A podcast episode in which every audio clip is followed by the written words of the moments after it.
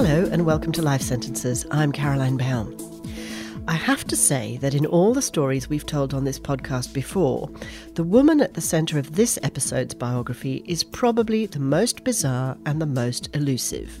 Eve Langley and the Pea Pickers is Helen Vine's determined attempt to unravel the secrets and mysteries of an author with a very slippery sense of fact and fiction. Langley was born in 1904 in country New South Wales. As adolescents, she and her sister June dressed up as boys and went off in search of work as farm labourers. And Eve used their experiences to write The Pea Pickers, which became a bestseller when published in 1942. So far, so good. But it's the rest of the story that is so baffling. Along the way, Eve spent the next seven years incarcerated in a mental institution changed her name legally to Oscar Wilde, married and had three children and lost touch with them, and became estranged from her sister while continuing to write. What's clear from Helen Vine's detective work is that secrets were a very big part of the Langley family, and that Eve's father is an important part of the puzzle. Helen, welcome to Life Sentences. Thank you, Caroline. Would you like to start by telling us who Eve Langley was? Okay, so Eve Langley was an Australian writer who was born in the early 20th century and living in New Zealand when her first novel, called The Pea Pickers, was published in 1942. This was a story that was based on the real life adventures of herself and her sister in the late 1920s, of a period in their lives when they dressed up as men and went to work as itinerant labourers in Gippsland and New South Wales. So the Pea Pickers was told in the first person by a narrator called Steve Hart, and it involves these antics, these events in Eve and June's life that are recreated in this particular book. Several months later, Eve was committed to a mental asylum in Auckland, where she remained for nearly eight years. When she emerged in 1950, she re established contact with her editor from Angus and Robertson, which had published The Pea Pickers, and she offered up for publication her next book, which was called White Topee. White Topee took a slightly different angle insofar as Eve and her sister were separated. And it was notable for a late inclusion, which included a passage of her being born into the family. So this book was published in 1954. Thereafter, Eve was living in New Zealand and she wrote another nearly 10 novels, possibly more, and moved back to Australia in 1960 to be followed soon after by her sister June in 1961. Although they lived quite closely together, geographically speaking, they quickly fell out of sorts, shall we say. And by the time Eve had died in 1974, they were really not speaking at all. And that really was the beginning of the end in some ways for Eve because June took on the role of biographer. She was interviewed on a number of occasions, and the kind of anger she felt towards her sister began to seep into Eve's reputation. Wow, that's an extraordinary encapsulation of a life that I find endlessly intriguing. I really admire you for even attempting this biography um, because the life story is so messy and so full of ambiguities, not least about gender, but also obviously mental health and family relationships. So, this book that you've written, this biography, is the result of 10 years worth of research. What started this journey for you? Okay, so I was actually casting around at the end of the 1990s for a project for a master's thesis. And I was thinking about writing about Australian women who'd grown up in a rural environment. It was just a general topic. And I quickly came across Eve's book amongst all the usual suspects, and I was immediately blown out of the water by its complexity, by the fascinating way she wrote about landscape, by the really quite extraordinary heroine who is everybody still acknowledges as really quite unprecedented then and certainly probably hasn't been replicated since. But I was also quite intrigued by all of the undercurrents that were coming through this book, which didn't seem to be picked up by other people. So there was a moment where I thought to myself, well, okay, I have to have parameters around my research. I was going to go for post Second World War, but I can't leave Eve out of it. So I took a closer look. And one of the first things I did was have a look at the biography that had been written by Joy Thwaite in 1989. and observed that when Joy used the fiction that Eve had written as the basis for her biography, Eve's life appeared inexplicably strange. And I took I tucked that away and then I went and had a look at Eve's correspondence with her editors and that really was a moment in which I thought to myself, well, Eve appears to be quite sane. She does not appear to have lost her sense of self as Joy Thwaite had suggested. And her letters to her editor really showed her in a completely different light. So I decided that that would be my project. Subsequently, a couple of years later, I decided to explore the relationship between Eve and her sister and how that was reflected in the fiction, and tried to establish for the first time a chronology of Eve's life you bit off a lot. I don't know whether you bit off more than you could chew, but I mean, there must have been several points in the middle of those 10 years where did you ever feel like you were getting lost or that you were sort of being sucked into a, a vortex or trying to untangle, as you say, the fiction from the reality? Were there points when you nearly gave up or you thought, what have I done? I never nearly gave up, ever all I knew, I knew I, all I had to do was hang on by my fingertips and I would get there. It never occurred to me to give up. I knew that I was onto something, that there were very interesting things to be found. I also knew that I couldn't allow the complexity and difficulty of the subject matter to influence my response to that subject matter and also the way in which I communicated that subject matter to my readers, which is to say, I took very pragmatic approaches to all of the chaotic materials, such as it was. It did take a long time. There was a lot of sifting, endless sifting, really. And the actual archival material was really difficult to decipher, both physically and because Eve and her sister, and possibly her, their mother, had manipulated those archives so that things like letters were in boxes. First page might have been separated from page 20 in different boxes. They had no salutation, no sense of necessarily of who the author was, who they were writing to, perhaps not even when they were writing. Oh. So, and as a researcher, I could only ever take out one box at a time in the Mitchell Library. So, if I found a little piece of paper somewhere and I had a kind of sense that I had something somewhere else that related to that, I couldn't just photocopy it and then kind of run back, find the box, bring it back. I had to actually just sort of take endless notes and gradually piece it together. It was like a box of confetti. Let's go back to the very beginning and talk about the dynamics of the family because the really intriguing thing about the family is how this family is completely enmeshed in secrecy. By their own admission, I think that it's even June's mother who says, We are a family obsessed with secrets. Can you just characterize the family? Tell us a little bit about the parents and about this sort of bubble of secrecy that seems to have enveloped them?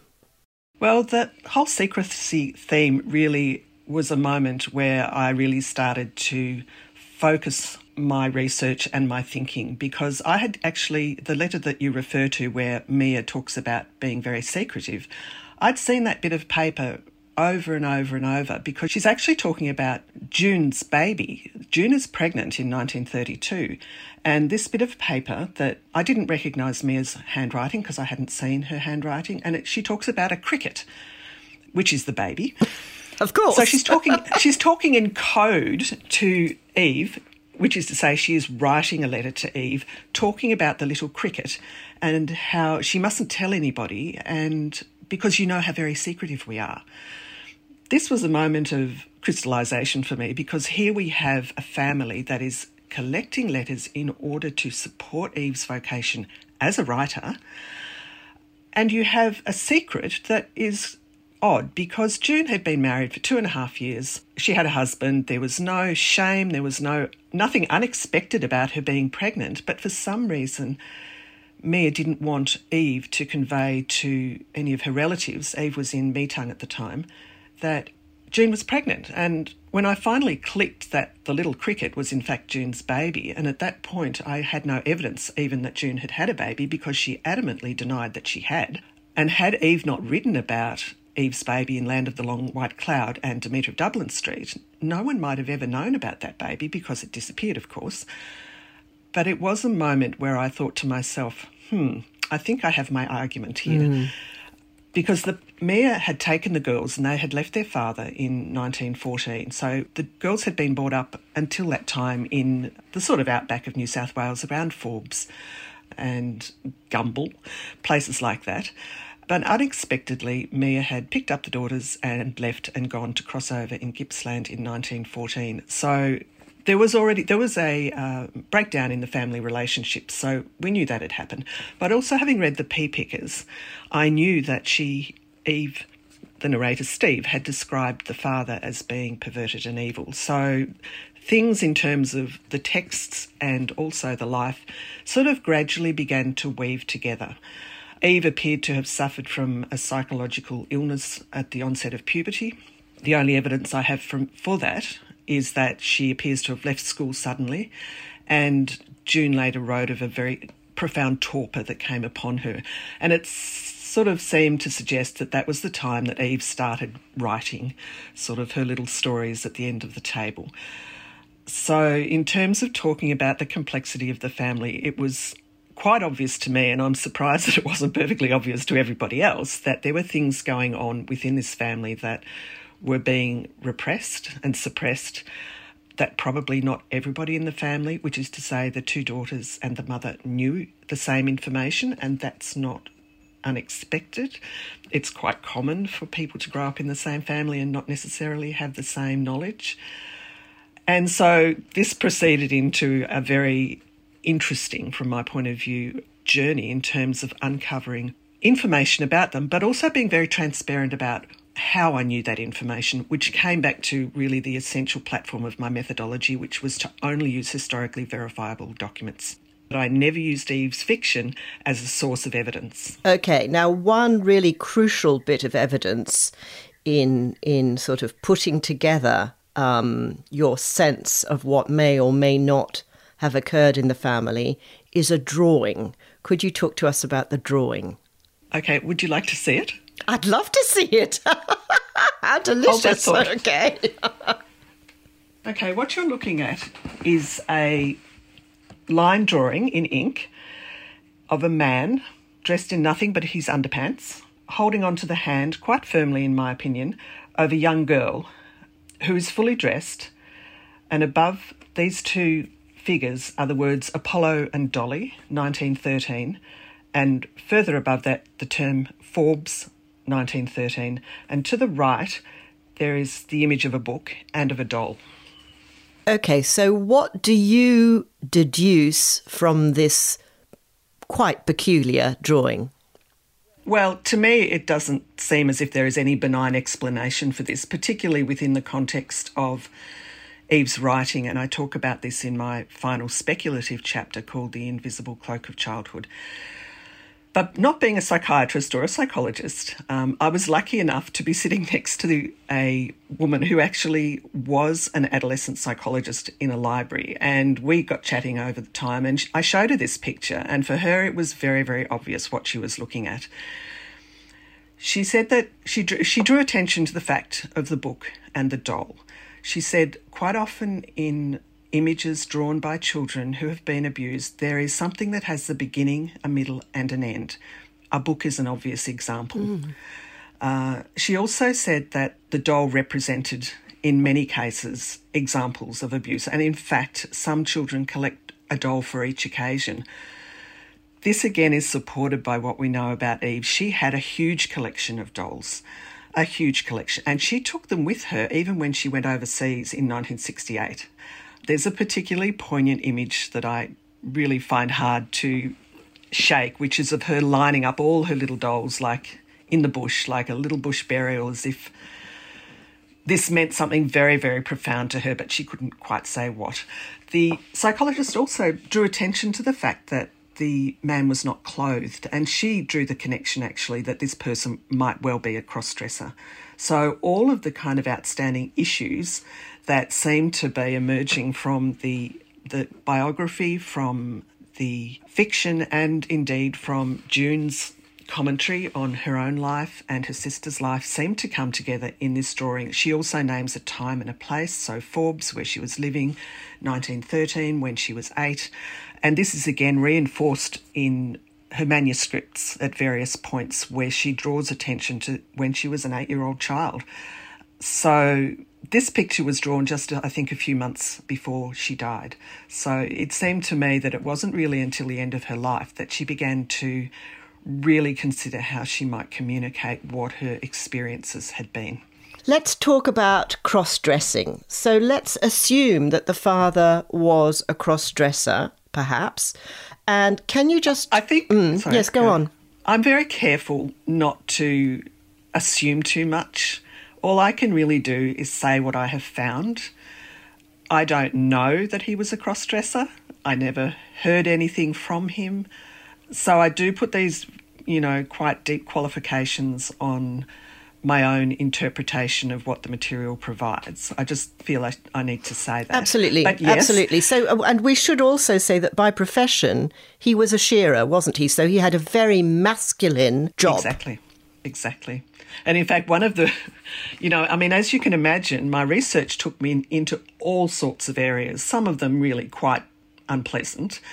But one of the interesting things was that that I discovered was that in very, very masculine cultures such as Australia, you know, and particularly possibly in the early 20th century, but possibly also now, cross dressing was quite prevalent. So, where you had these very repressive stereotypes imposed on men, it was not actually completely unheard of that this would be a way of expressing different parts of a man's personality. That's fascinating yeah. too. So let's just go then to the actual aspect of this in the story of the pea pickers, which is about 2 mm-hmm. sisters who dress up as boys to go and work as pea pickers. Now, in real life, when Eve and June went off and did this, they attracted the attention of the media in a way that seems quite sort of benign and open minded. Could you just talk a little bit about that? Okay, so there is a newspaper article that was written from, the, I think it's the Burrawa Times in New South Wales, where they have a headline of Boys Will Be Boys and Girls Will Be Boys. And it's quite a short little article, it's very cute, and it basically describes how Eve and June have walked about 100 miles to get to wherever it is they were going to Rutherglen, I yes. think it was. Yes, it was in quite arduous circumstances, and they're interviewing them and suggesting that maybe they should go off and get work as domestics, and they have this very kind of defiant flourish where they say, "Not likely. We're going to be workers."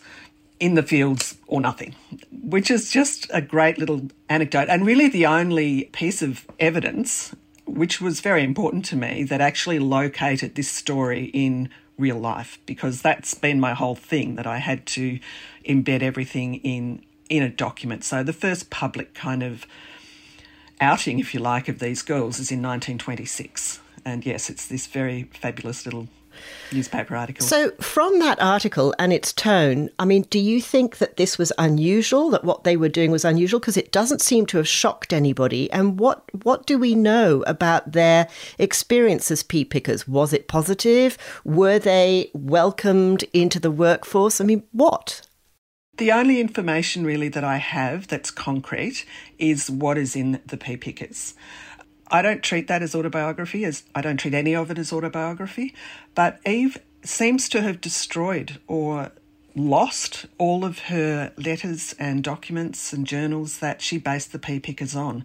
So I can't say with any certainty exactly what happened. I can read the pea pickers and say, well, she talks about, you know, how they interacted with other workers. She talks about really quite high levels of sexual assault, to be perfectly honest. She talks about her anger at being spied on, as well as the sort of some of the deeper kind of connections she developed with people she would call mates and also people who became in theory at least, her lovers. So, in terms of actually having documentary evidence of what they did, really that little newspaper article, that's that's it in terms of that that is so fascinating, Helen, because I got a sense, I don't know whether I misread this or misinterpreted this, but that later on in life, from June's point of view, there was a kind of nostalgia about their time when they were pea pickers together. There is a point where I think much later on she sort of refers to them still as pea pickers, as if this was the crystallization of Absolutely. their bond as sisters. Absolutely. Yes, you're absolutely right. This was their primavera. This time in their life was that moment that made them so deeply bonded that they felt they could never be separated. You're absolutely right. So when I'm saying there's no sort of external evidence, what I mean is I don't have the letters, I don't have documents that sort of itemised, you know, did they in fact boil up their clothes with a big pumpkin? I have a photograph of Eve amongst a pile of enormous pumpkins, but did they actually take that next step and cook a pumpkin stew with their clothing to avoid being caught stealing pumpkins? or did they laugh about doing that and saying, that's what we'll do if we get caught, you know? I don't have a journal entry that says we did this or, you know, we might have done that that that sense of that intimate bond that they had in the pea pickers as these other characters as their sort of alter egos maybe i should say it makes the disintegration of their relationship all the more poignant. It makes it really tragic. So let's talk about Eve's relationship with her sister later on because it's it's extremely variable. So they go from being very close to being completely separate when Eve dies, as you say, despite the fact that they're living in the same place. Now, June at one stage denounces her sister as schizophrenic and does that in an episode of incredible disloyalty, writing to Eve's editor, Beatrice Davis, what on earth prompts June to be so vicious towards her sister? I think the simple answer to that is that June never understood Eve. I don't think June knew what had happened to Eve. I think that she felt that they were ideally suited to be companions for life, and she really couldn't work out why Eve would keep pushing her away. I think there were a number of points which kind of pushed the whole thing forward. One was when June married a man she'd met on a train and moved to New Zealand and then came back and took Mia away from Australia. I think Eve found that very confronting because Mia really was where their sense of home was. And once she was gone to New Zealand, Eve was left with no choice really. She had to follow, which she did, obviously. So I think that really destabilized the relationship a lot. I think that when Eve and June had their children, they didn't help each other, as far as I can tell. I mean, both of them lost all their children yes. during the 1930s. We don't know what happened to June's baby. We know what was written by Eve about the experience of her living with that family and the horrible manifestations of rage she expressed towards June's baby. That's the fiction. We know that Eve had a baby in 1935 that died of preventable causes. So the opportunities that they had to nurture each other and take care of each other and their babies, despite the fact that they lived quite close together, was not acted on. That's to me is inexplicable. We know also that June was given Eve's manuscripts when Eve was admitted to the Auckland Mental Hospital. I sense that she read those manuscripts at some point. She does acknowledge that to Beatrice Davis, who was Eve's editor at Angus and Robertson, in when she began communicating with her via letter writing in 1950. I wonder if Eve hadn't already formulated a lot of those manuscripts that were subsequently stored away at Angus and Robertson, and June read them and had a very angry sense of betrayal herself. So that when she had an opportunity to speak about Eve, she did so in some very vitriolic and yeah, unnecessarily frank ways. And and when Eve was incarcerated in that institution, did June visit her? I believe so. Occasionally, she does say she did visit her. One of the things that you know is a gap in the chronology, if you like, is that we don't have access to Eve's medical records. So they can only be given to the next of kin, which perhaps has been done. That would be really, really interesting in one sense, but in another sense, perhaps not, because perhaps someone as complex as Eve may not have ever received the kind of treatment that she needed. What I do know is that, you know, she wasn't certified till about a week after she'd been admitted to the hospital. And then in this, so that was in August of 1942. So in September of 1942, she wrote to a priest and said, Well, you know, I've been depressed, but I feel so much better after the rest. So to me, this is one of those moments of, of where my heart drops, and I think to myself, I'm reading a letter where she appears perfectly coherent, and yet she's about to spend nearly eight years in a mental asylum. And after that letter, in which she concedes that the warden or the superintendent had said, best not to be writing any letters for now, you don't hear another word from her until 1950. And I find that very disturbing. So, as to June's behaviour during that time, I can't be quite clear. She had married again, but she also sought in 1948 to have Eve lobotomised, which is an extraordinary development in my view. She wrote to a brain surgeon and she said to him, You know, this is my sister. Well, do you think a lobotomy would help? And he writes back to her, sorry, I actually didn't see that letter. I'm going on what he says when he writes back because she, of course, never acknowledged that she had uh, inquired about a lobotomy, but it is perfectly clear from the letter that Hugh Cairns writes back to her that she has raised the possibility of a lobotomy. Um, and he says, Well, you know, this is a fairly straightforward procedure. I'm not really in a position to judge. And besides, I'm going off to London. You know, here's another doctor you can talk to if you'd like to. So, two years later, Eve is out and about and she's setting up her life in a perfectly straightforward way, apart from the fact that she does not reconnect with her children. And to me, this is another one of those gut wrenching moments when you realise that. That her experiences up to this point have led her to a position where she feels she cannot reconnect with her children. And in fact, she really never does. In around 1968 or in the late 1960s, when she's in the Blue Mountains, she has visits from her two sons, and she goes to visit her daughter, Beezy, and there's a really poignant moment where she writes about, or actually, Beezy, when she was interviewed by Joy Thwaite, she refers to the fact that Eve was very tearful, especially when she saw Beezy's children. So there are moments when you realise how tragic this life has mm. been. And in terms of June, that was one of the greatest tragedies because they could have helped each other. You know, they had they shared their interests. June wanted to travel with Eve when Eve came back to Australia. She was quite often going back to her old haunts. June would say, "Oh, you know, can I come with you?" And Eve would say, "No, no." God. And so those opportunities to nurture each other throughout their lives were really not realised. And I find that very sad as well. The fact that June ended up so angry that I think the actual letter you're referring to was in about 1964, where she suddenly shoots off this missive to Beatrice Davis, who she'd not communicated with since 1951, and says, Right, well, my sister's a schizophrenic, you know, and everybody knows that she's just like Nijinsky.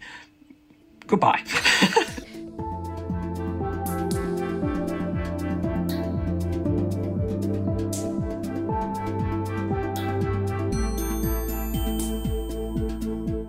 Just to pursue, I want to move on to other things, but just to pursue the mental illness aspect of this story a little bit more, the Oscar Wilde identification on Eve's part. What was it that she identified with in the Oscar Wilde persona? Why did she assume that role? Why did she call herself Oscar Wilde at times in some of her correspondence?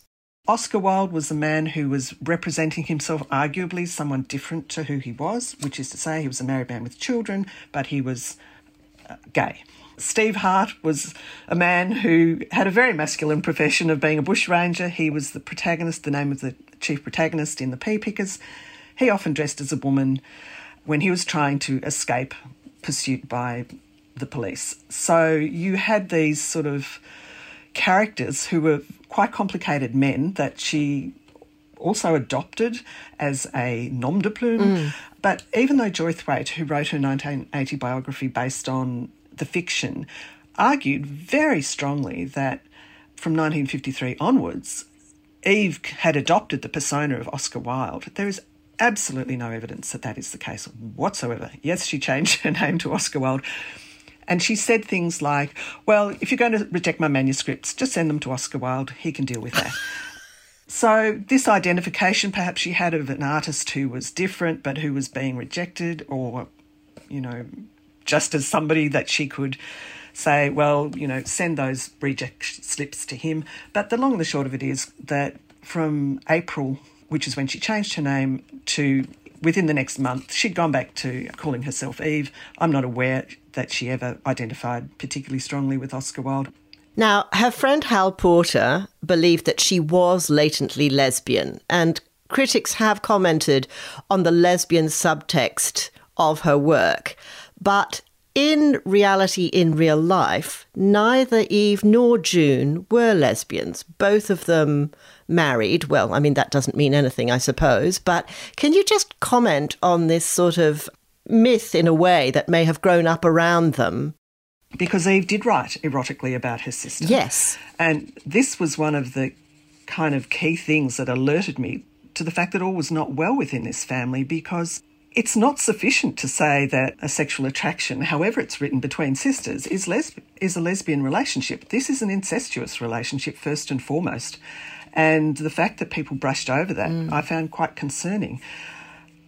There were many occasions in which the narrator of Eve's fiction seemed to switch backwards and forwards between what I call alloeroticism and revulsion, which is to say that there are a number of occasions where they appear to be extremely close. But having said that, there is no evidence whatsoever that they have breached the taboo of incest. It is more an eroticisation of relationships.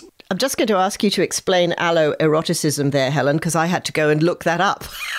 It's an attraction between sisters. Right. Yeah. Okay. I'd never seen that word before. Thank you. Because there is some very erotic writing. As you mentioned, they're sleeping together in the same bed, I think, when they're mm-hmm. young women, which presumably was not that unusual at the time in a modest family anyway. You know, nobody had the same notions of privacy as we do today necessarily. But the description, and I can't remember, it's a description, is it from Eve about sleeping with June, or is it from June sleeping with Eve about them in their sleep? playing with each other's hands in this very sensual, erotic way, also with a piece of cloth that is sort of passing between their limbs or wrapped between their limbs. There's there's a very sexual, very erotic there piece is. of prose there. Which which sister is writing to whom there? I'm confused.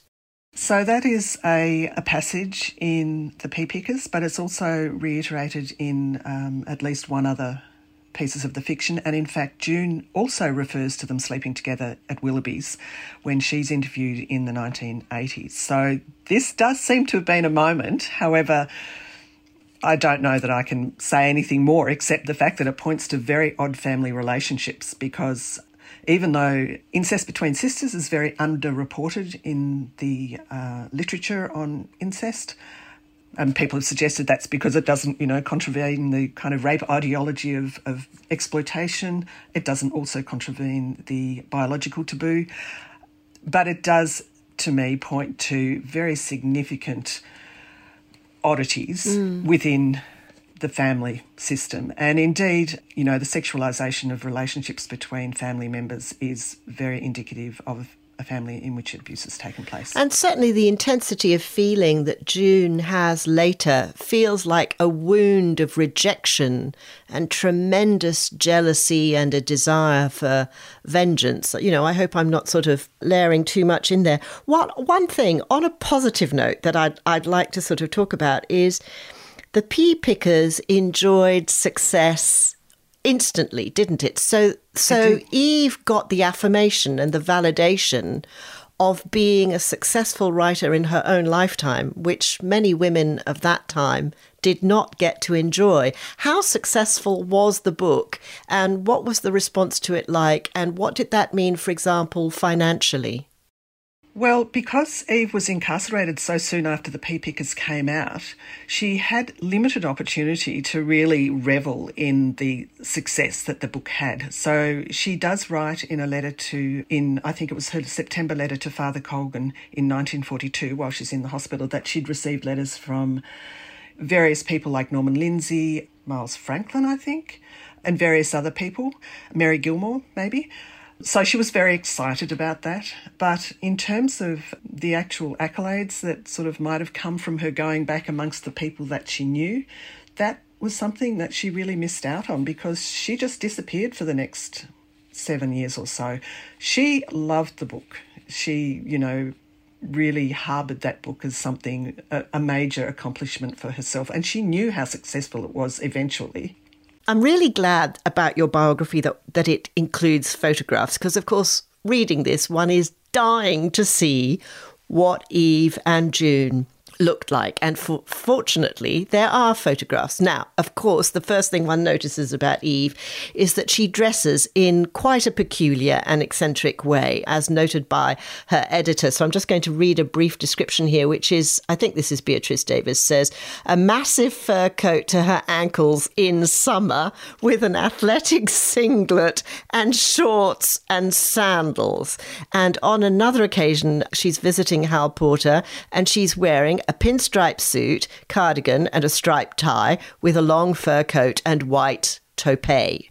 I, I I thought it was a toupee, but you you it's one of those oh probably toupee colonial yes. pith helmet things, isn't it?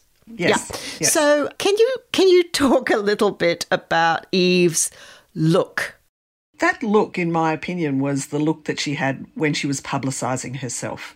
These days, I don't think anyone would think twice about no, it. Do I think no. that she dressed like that all the time? No, I do not. But part of the issue with people writing about Eve is because it is such an, an extraordinary get up, it kind of cements itself in the imagination that this was Eve Langley. In fact, you know, when she first dons that coat, it is in 1954 for some publicity photographs she's doing for White Topee. And if you read her description of those characters that she claims to be representing, there is an incredibly long backstory to why she is dressed in that way. The particular reference you're talking about is when she goes to Sydney in 1956, and she must have turned up at the offices of Angus and Robertson dressed like this. And indeed, when she went to visit Hal Porter, she's done the same thing. Do I think she always wandered around in a fur coat? No, I do not think that at all. Why she would do this? Well, why does anybody dress up? You know, she was trying to create a persona that would shock and interest and intrigue because why not? I guess from her point of view. In the pea pickers, in the fiction, how are Stevie and Blue dressed? Because in the press cutting that I was talking about before, about them when they're arriving in Rutherglen, they seem to be photographed wearing dungarees. Is that what the pea pickers are wearing in the novel?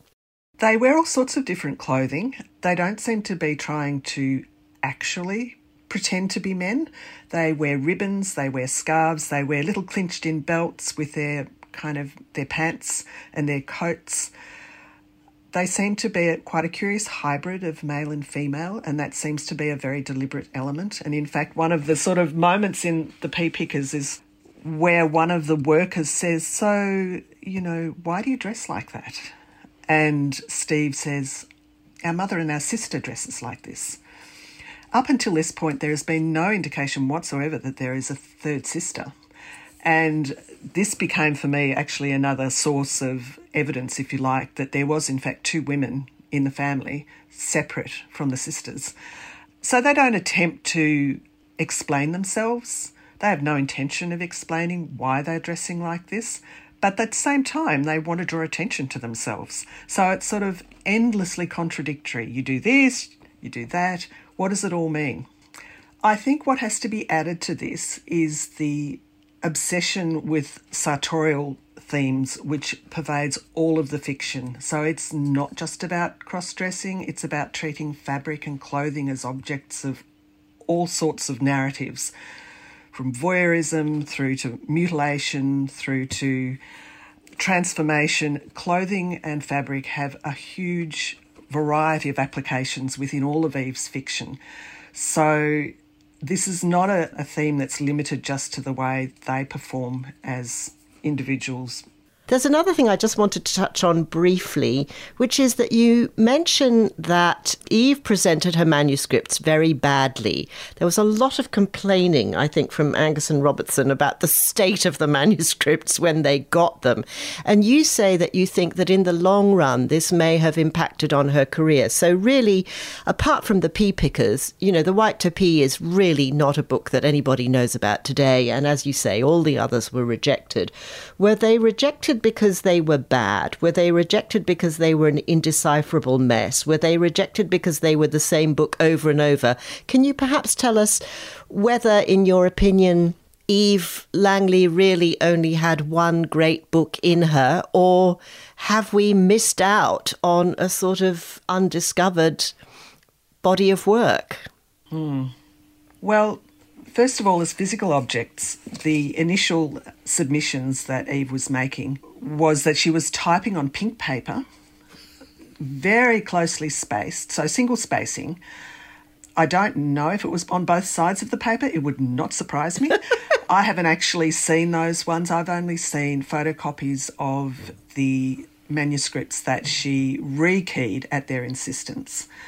So, as physical objects, they were very fragile, they were very hard for the editors to manage. You know, they talk at one, Nan McDonald talks at one point about the fact that it's too hard on their eyes to possibly be reading little fine onion skin pages with tiny little typing on it. So, as physical objects, she did not capitalise on the opportunity to double space on white paper.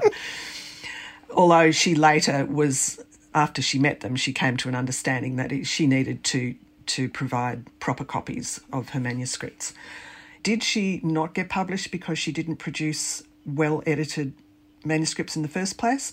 Quite possibly, because in order to knock these pieces of work into shape, she would have had to go back and really thoroughly edit and cut out all the repetition. She would include things like long pieces of letters. I think at one point there was a 24 pages of a letter that she had sent to June. So she would have these diversions that were really quite unhelpful from the point of view of a narrative. They were sort of fairly chronological. The writing between the difference in writing between the works that were done about Australia and that focused in on her family were completely different to the works that she did about her New Zealand family that she developed with Hilary Clarke, whom she married in 1937 these latter manuscripts were an almost blow by blow description of her very traumatic life at that time. And some of the readers found that too confronting. Have we missed out on something? Hmm, maybe. Maybe. Yeah.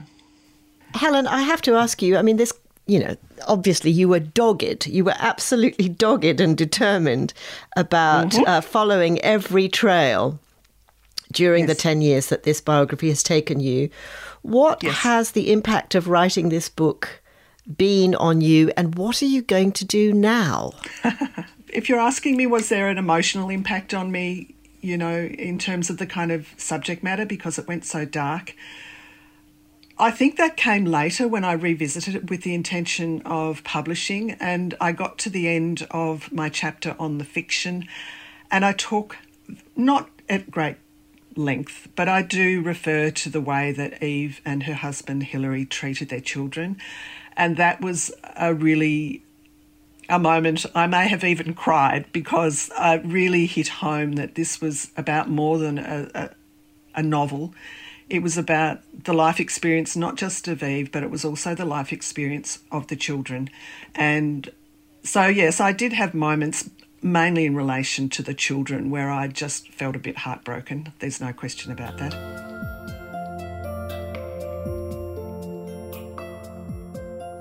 I told you it was baffling. This is very much a biography for today, when issues of gender and identity have become so prominent and become such significant parts of our cultural conversation. This biography can't answer all the riddles that Eve Langley poses, but Helen Vines' forensic approach goes a long way to a better understanding of an enigmatic character. I think those medical records she refers to would provide a lot of material if they still exist. Thank you for listening to Life Sentences.